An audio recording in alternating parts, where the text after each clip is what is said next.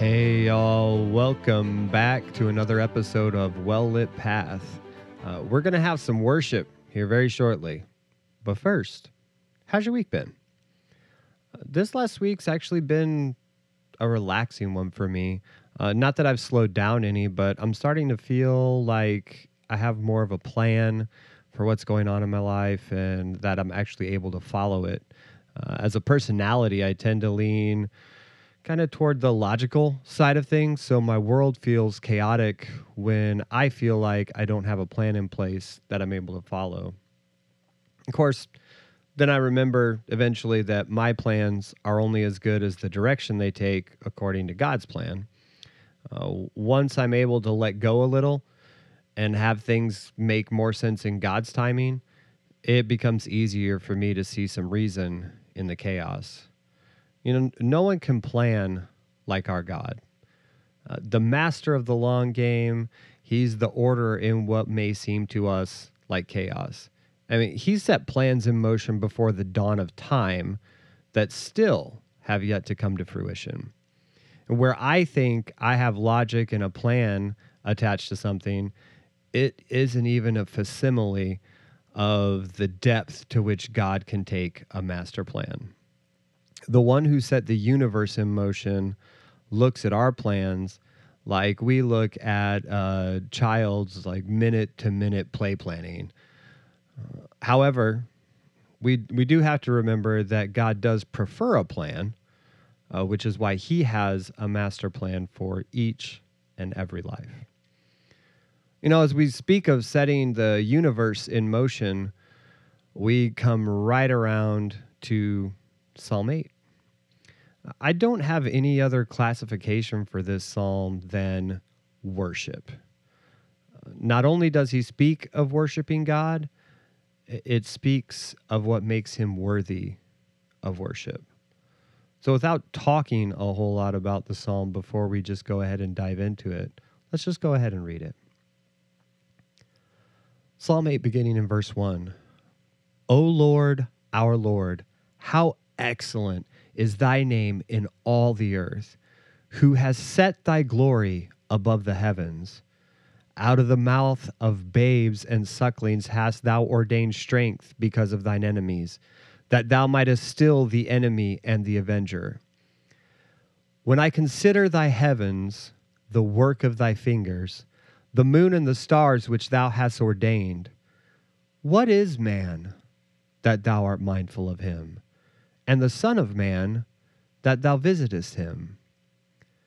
For thou hast made him a little lower than the angels, and hast crowned him with glory and honor. Thou madest him to have dominion over the works of thy hands. Thou hast put all things under his feet all sheep and oxen, yea, and the beasts of the field, the fowl of the air and the fish of the sea and whatsoever passeth through the paths of the seas. O Lord, our Lord, how excellent is thy name in all the earth. You know, I'll tell you what, this is a worship song if I've ever heard one. David says, Jehovah, our master, how excellent is your name. How mighty is how this word is translated elsewhere. It's translated glorious in yet other passages. How excellent is it in all the earth? It's more wonderful than the sunset. It's more beautiful than the majesty of the Rockies. It's more awesome than any architecture or sculpture made by man in all the earth. The name of God is better than anything he has created or anything that his creation can fashion. And this is why the second commandment forbade the making of any graven image of God. Because no representation of him that we could fashion would be excellent enough to depict him. In all the earth, we couldn't contain his glory, which is why he set it above the heavens. No glimpse of the night sky can even allude to his grandeur. You know, in the in the far northern and southern hemispheres, charged particles from the sun collide with the Earth's atmosphere. Now, protected by the wonder of Earth's magnetic field, these particles are pulled toward the northern and southern poles of the Earth, and the charged particles cause the atmosphere to fluoresce due to their incredibly high velocity. Now, all of those scientific terms give us the beauty of the aurora borealis and the aurora australis, which we know commonly as the northern and the southern lights. But even these spectacular events are only evidence of God's glory. They're not His direct glory. No, His glory is higher, better, far above all that we can see or imagine. But as we look around the earth and at the heavens, we see glimpses of the evidence of His glory.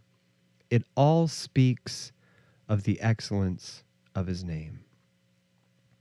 David points out that out of the mouths of children, God has ordained truth to be heard. And Jesus echoes this. Well, I mean, let's face it, he authored it through David as well, but he echoes it in Matthew 11 25, when as he is berating the cities he spent so much of his time in among his people, the Jews, he says to his father, that God had hidden the truth from those that think themselves to be wise and has revealed it to babes or children. I find it all too interesting the marvelous trust and faith of a child. You know, jokingly, I've kind of always said that I, my plan is to teach my grandchildren, kind of in secret, that the grass is in fact blue and the sky green and that they shouldn't believe what anyone else ever tells them because grandpa knows best. Well, I would never do that. Maybe. Children have such faith and trust that I do believe it would be possible to train a child's mind in this way. It's their simplicity and the ability to take things at face value. We think about how a child believes, and it's so easy for them to believe in things. You know, if you had the great blessing of growing up in church, uh, do you remember kind of hearing uh, the wonder that you felt when you heard about God parting the Red Sea for the Israelites? Or the many stories of, of Christ healing the man who couldn't walk, the man that couldn't see. You know, remember reading about how he fed the Israelites with manna from heaven. Or I remember thinking as a child how cool it was that after Jesus' resurrection, like the the apostles were in an upper room and all of a sudden he was just there. You know, these miracles that we read about as children just struck us with wonder. And as we grow older, and we assume that we better know or understand God, how our wonderment at his countless miracles dim and fade as we really just seem to take his awesomeness for granted. As our intellect plays the enemy to God's glory, strength of wisdom can be found in the simple belief that he is still awesome the more we know of him, the more awestruck we should be, not less. It is the simplest of knowledge that can still the one who would say, There is no God. Uh, we have to remember that the burden of proof lies with the one who does not believe, not with the one who does.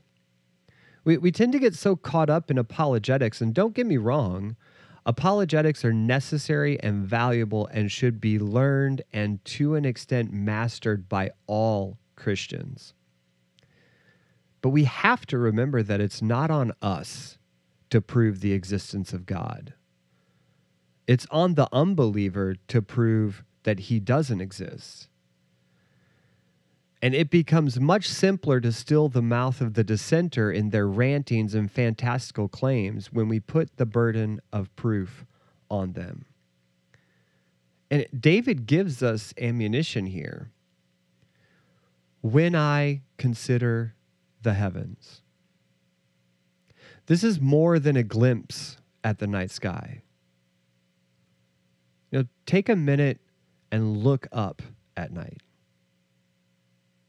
Try and count the stars and see how far you get. David tells us in a later psalm that God has numbered them. He's numbered the stars. He's named them. Speaking them into existence, his word flung them out precisely where they were intended to be. Punctuation in this verse was added by the translators, but how more personal the verse if we read it when I consider your heavens, me, the one crafted by your fingers, when I look at how you've hung the moon and the stars. We're the only thing God stooped down to fashion.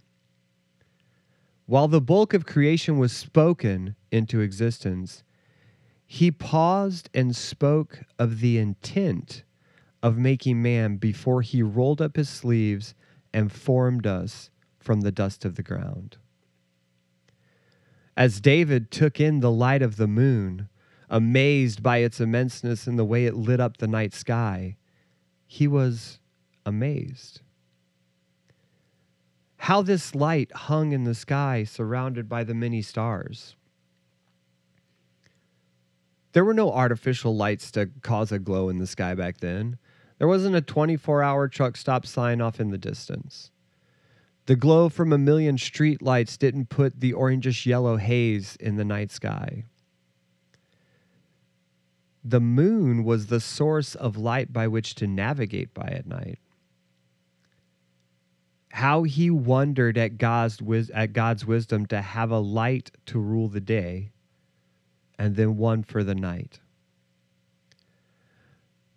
as he looked and considered in wonderment the glory of God's creation, how small he felt. God stooped to form me?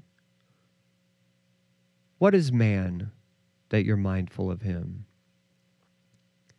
Who am I to deserve your consideration?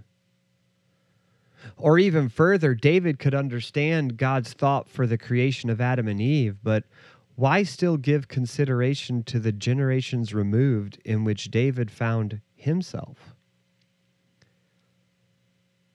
And why would the Lord be interested in my life?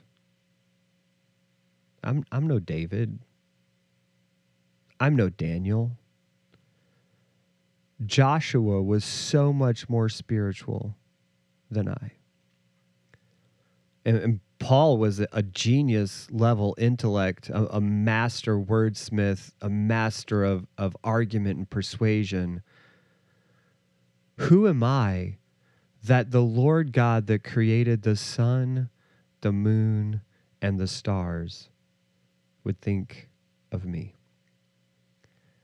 In the great vastness of the universe, on a rock that must look like a speck of dust in the greatness of space, we must seem like a mite, less than a subatomic particle on that speck. And yet, God considers us.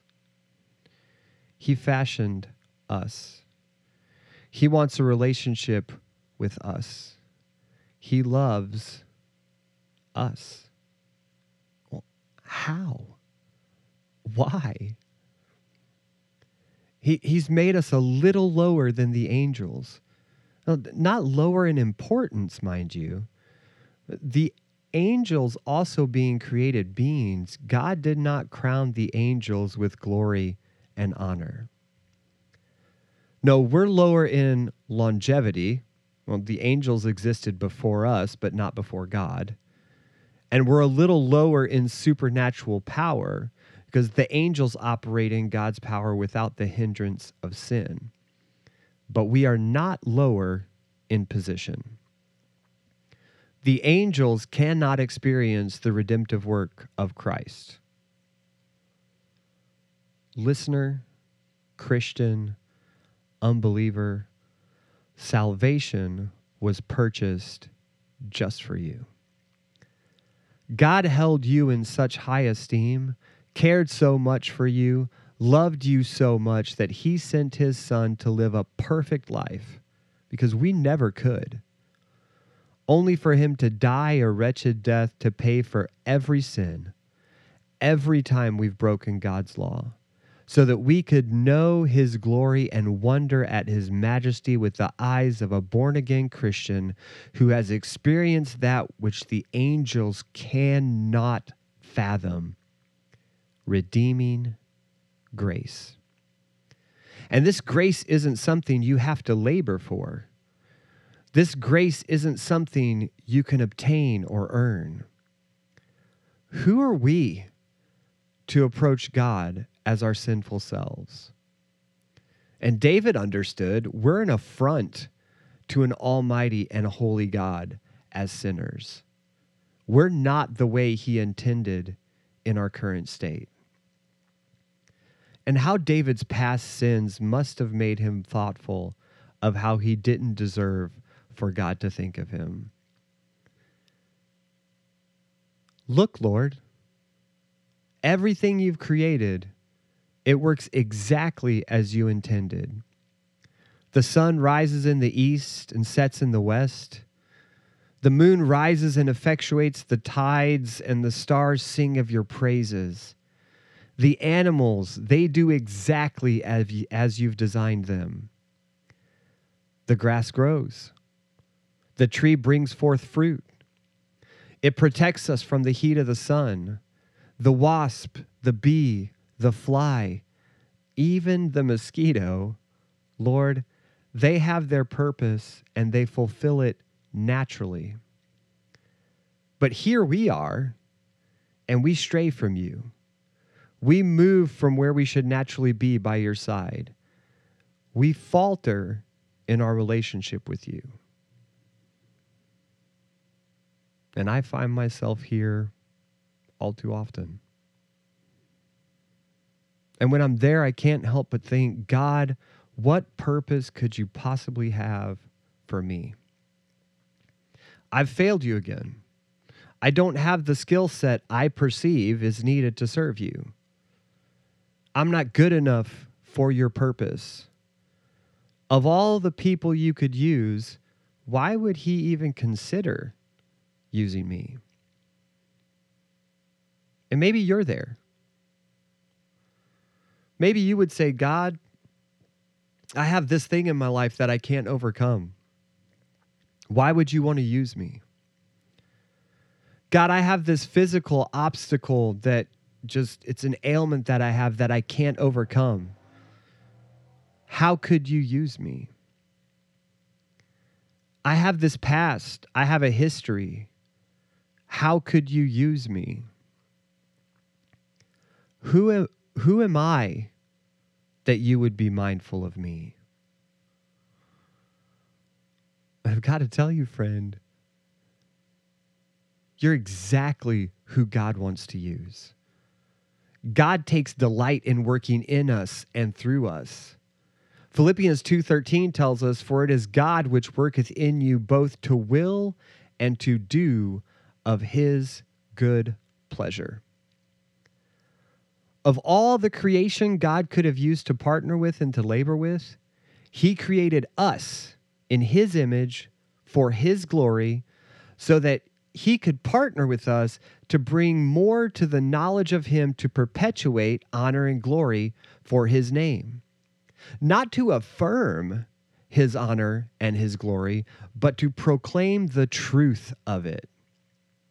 Because, Christian, we were chosen before the foundation of the world. Not chosen as individuals, but chosen as those that have been or will be redeemed, and we are His, that we are His and will be His. And if you're listening and you don't know that you're chosen, that God loves you, that God cares for you and that His grace is sufficient to cover all sins? what better time to know that than now? And you may say, "Well, I don't I don't know how that works." It sounds pretty complicated. Listen, friend, the beauty is in the simplicity. See, sin is anything we do that violates God's law. And like David, you have to know you violated his law. Have you ever lied? No, I mean, like at all. Even a little white lie? Did you ever lie as a child? Did someone have to teach you how to lie? Because if you've ever lied, then you're guilty. And not just guilty of lying, which is bearing false witness, you're guilty of all of it. If if you've lied, you're guilty of adultery, you're guilty of murder, you're guilty of idol worship.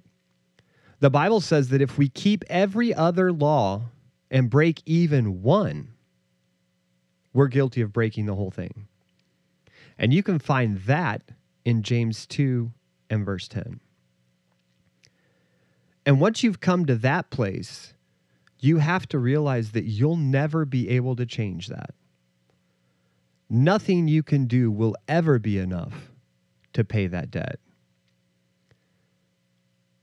And then Christ comes and he died for us, even though we were sinners. You can find that in the Bible in Romans chapter 5 and verse 8.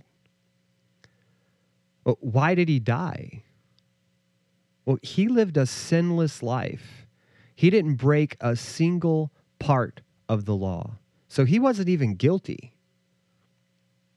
And because he was perfect, he was the only person that could die for us. Once he died, his death was enough of a payment to cover every sin debt from the dawn of time to the end of it. Once and for all, Christ died. And his payment can cover your sin.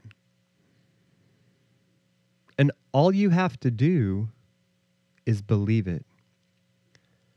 Believe that Jesus Christ, the Son of God, paid your debt that you couldn't pay yourself. This is the beauty of salvation.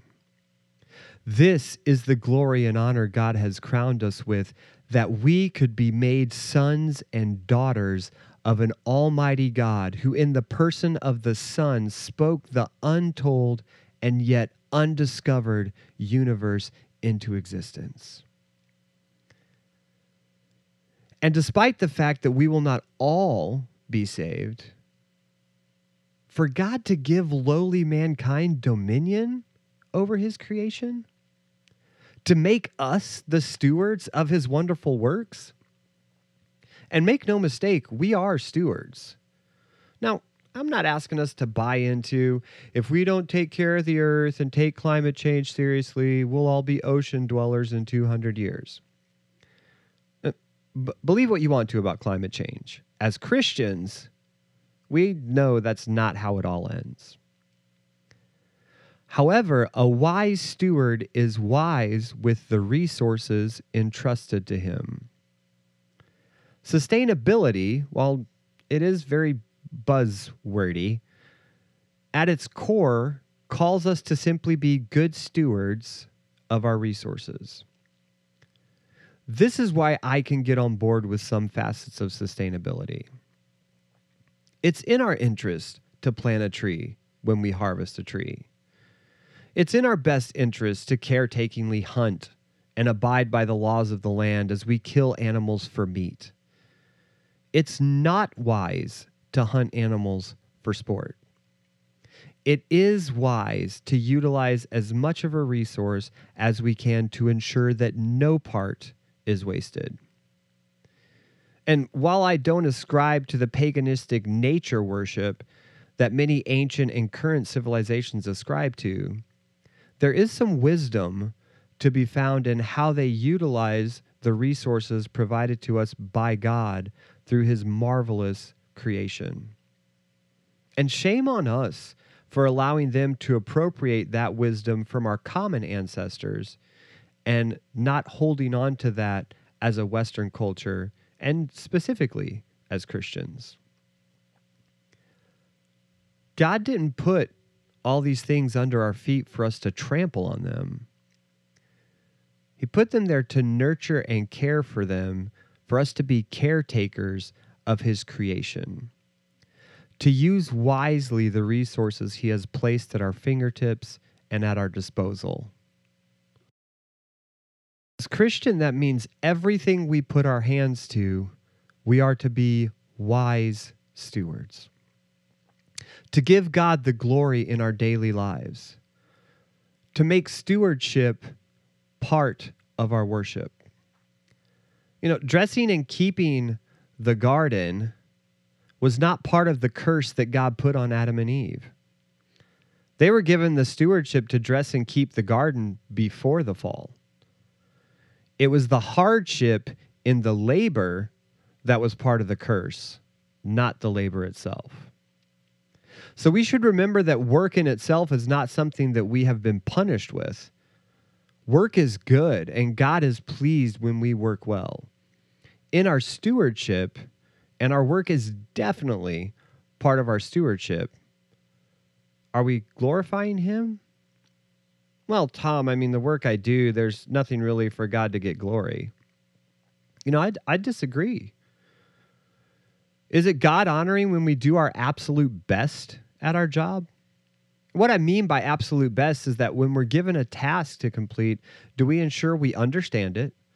Do we pursue the right tools and knowledge to equip us properly to do the job? And do we do it in a timely manner with excellence? And to be fair, when I say things like that, sometimes I kind of step on my own toe a little bit. But it hurts when the Bible hits that close to home, doesn't it? Are we the employee that's constantly walking around trying to start up conversations with everyone, distracting them from their work? Or are we the employee that our boss comes to and says, hey, you know what? I appreciate the work you're doing. Keep it up. Are we the employee that keeps doing the work with a sense of urgency and excellence even when our boss doesn't come and say that to us? Uh, are we the business owner that strives to build good relationship with employees, vendors, and customers in dealing with them fairly and above board? Or do we look to cut corners at every turn and wait until the last possible minute to honor our commitments to our customers or our vendors? See, all of these things are reflections of our stewardship. He's given us dominion Let's honor him in what we do, in how we work, because all of these things are also reflections of our worship. He didn't have to give it to us at all. As David says, who are we? We can't soar majestically unassisted like an eagle. We can't dive to the depths of the sea and see the wonders in the parts of the ocean floor unassisted. We can't fly to the moon and play among the stars unassisted. There are many things God has created that are much more cause for wonderment than lowly human kind. But praise his name, he desires a relationship with only one creature in his creation us. Like David, how can we not cry out as we think of how he selected us and loved us, and with David say, Jehovah, Most High God, the self existent, all knowing, all powerful creator of the universe? How excellent, how marvelous, how wonderful, how unspeakable is your name.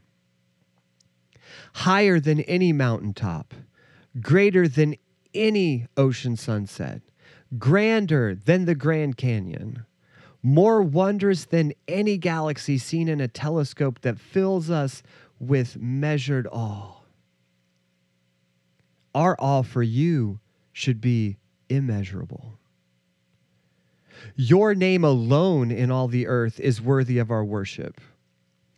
Your name above the heavens only worthy of all of our worship. You, our protector, redeemer, salvation, healer, our righteousness, our strength. Our Father. You know, of all the names, none seem to me more excellent in this moment than that. You call me your son. I'm a part of your family and always will be for eternity. That this lowly, sinful wretch of a man can call the God of David, just as David did, Father. How excellent is your name in all the earth. Y'all, thanks for walking with me a while as we read the word together. Won't you join me again next week and we'll walk just a little further? If you like the podcast, go ahead and hit that follow button. If you have any questions about salvation or general podcast questions, uh, reach out to us via email at podcast at lakeworthbaptist.org. Go ahead and follow us on Instagram and Facebook by looking for LWBC underscore publications.